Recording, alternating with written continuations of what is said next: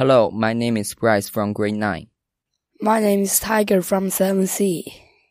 On 20th December 1999, China celebrated the transfer of Macau's sovereignty, which means Macau was no longer related to Portuguese.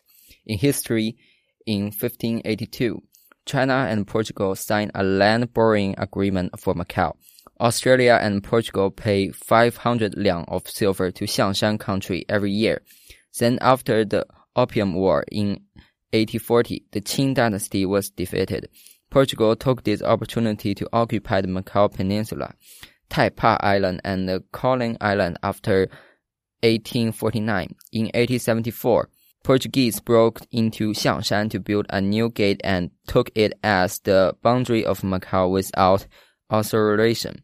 In December 1887, the Qing dynasty signed the Treaty of Friendship and Trade between China and Portugal with the Kingdom of Portugal, which confirmed that Portugal could stay in Macau for a long time. Since then, it has occupied Macau for more than 100 years.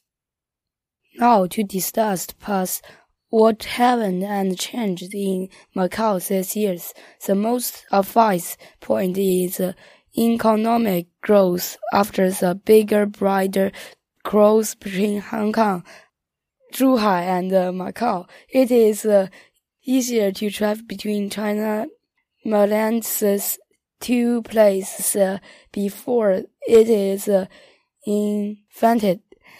Macau also developed well on choices there offers and uh, 35 million that had visited and Macau in 2018, which is uh, much more than 7 million in 1999. So Macau's uh, news output value increased about 30% more.